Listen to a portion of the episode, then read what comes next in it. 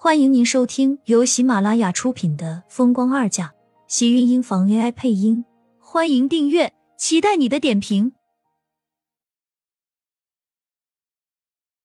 第二百四十一集。好了，都什么时候了，还想着怎么拉拢厉天晴这小子？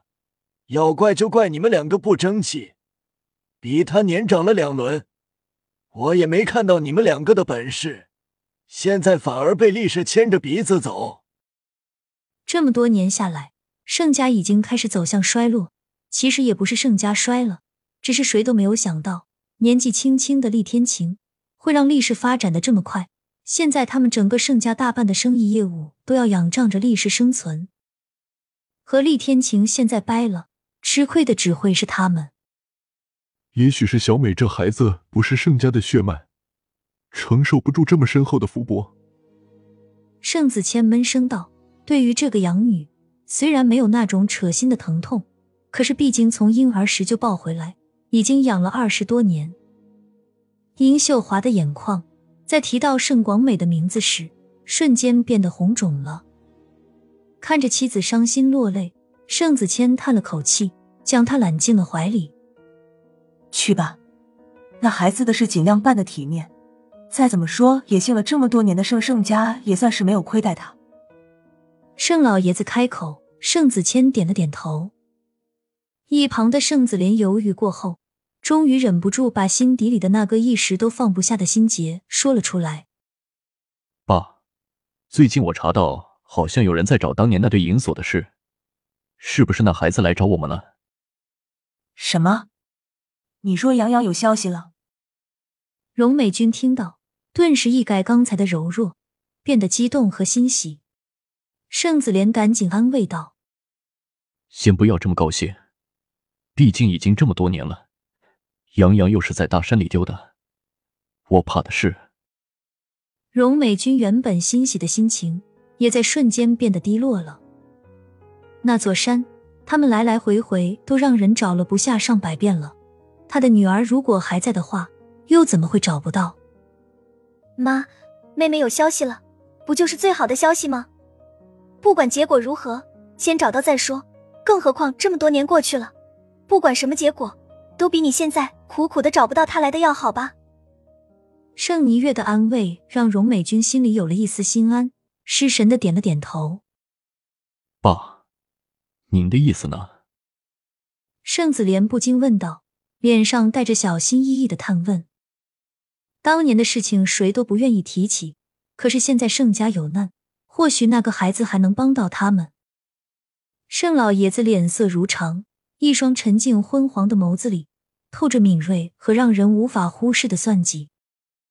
荣美君看到盛老爷子的样子，心底猛然一沉，一个可怕的想法在他心底里竟然窜了出来。她不希望自己猜的会是对的，她的丈夫和公公在隐瞒她一些事情。一旁的殷秀华一直低垂着头，沉着脸色，有些散落的发丝看不清她此时的模样，只是本就苍白的脸上，此时已经血色全无。藏在身后的手死死的揪紧身上的衣服，力气大的差点要将手里的手帕扯烂一样。他虽然沉默不语，却一直在静静的期待着盛老爷子给出的回答。一道沉重的叹息。盛老爷子的眼底闪过一道锐利，半上瞳孔一缩。找，是死是活，该有个下落。他们盛家也能不能有翻牌的机会？能不能再拖住厉天晴这几年不吞掉盛世？就要看看那个孩子还活不活在这个世上了。爸，我知道了。盛子莲应了声，一旁的荣美君却忍不住激动了。殷秀华的脸色早就在盛老爷子的话落的时候变得仿佛白的像张纸。身旁的盛子谦见到妻子如此的模样，知道他是又想小美了，只好劝道：“你也别伤心了，小心自己的身体。我带你先回去休息吧。”殷秀华怔怔的点了点头，都忘记了要跟盛老爷子打声招呼，跟盛子谦回了房间。我想睡一会儿，你去忙吧。殷秀华支开盛子谦，房间内终于安静下来，下床走到一个柜子前，从里面拿出那个檀木盒子，暗色的雕花牡丹，整个盒子显得十分的雍容。上面的每一个花瓣和叶子，似乎都是经过精心雕刻一般，上面挂着一把精致的小锁。殷秀华摸着上面印在掌心里的图案，眸子里的光线渐渐暗了下来。拿出被他一直带在身上的钥匙，小锁卡的一声被他从盒子上摘了下来。殷秀华扫了一眼，从盒子里拿出那把他一直精心藏着的小银锁。这难道真的是报应？我抱走了你的女儿，你就要拿我的女儿来偿？为什么要这样？做这些的都是我，为什么不报应在我的身上？为什么偏偏要带走我的小美？你知道有多残忍吗？殷秀华的眼底闪过一道幽冷的暗芒，握住银锁的手用力收紧，指节泛着骨白，任由上面的铃铛和银锁的棱角磕着自己的掌心深处，直到一阵闷疼从掌心里传来，手才突然一松，手里的银锁啪的一声落到了地上。殷秀华这才缓过神来，看着地上的银锁，缓缓蹲下身，捡起来。放进箱子里锁好，这才回到床上，安安静静的躺好。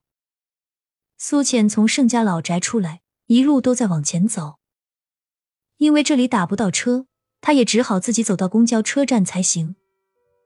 刚才在盛家发生的事情，让他心里十分的难受，脸上似乎还有被打过的疼痛，火辣辣的，一阵阵的刺麻扎着他的神经。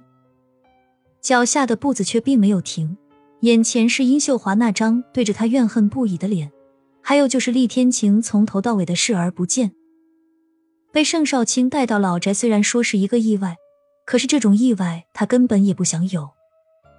苏浅摸了摸自己被打的脸颊，忍不住微微皱眉。不用想也知道，自己此时的脸肯定肿得很难看。至于盛少卿，再次再碰到他，他一定会当作不认识。苏浅想着，脚下一歪，整个人跟着跌坐到了地上。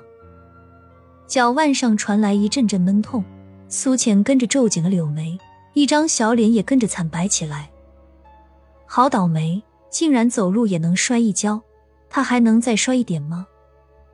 苏浅气得捂着自己被扭伤的地方，眼泪竟然不争气的溢了出来，开始在眼眶中打着转转。委屈，疼痛。统统在他的心底里徘徊，却找不到一点发泄的地方。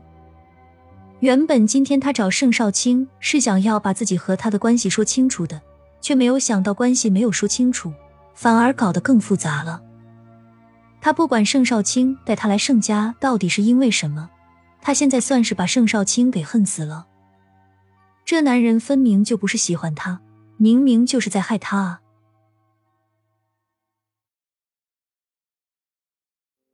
亲们，本集精彩内容就到这里了，下集更精彩，记得关注、点赞、收藏三连哦，爱你！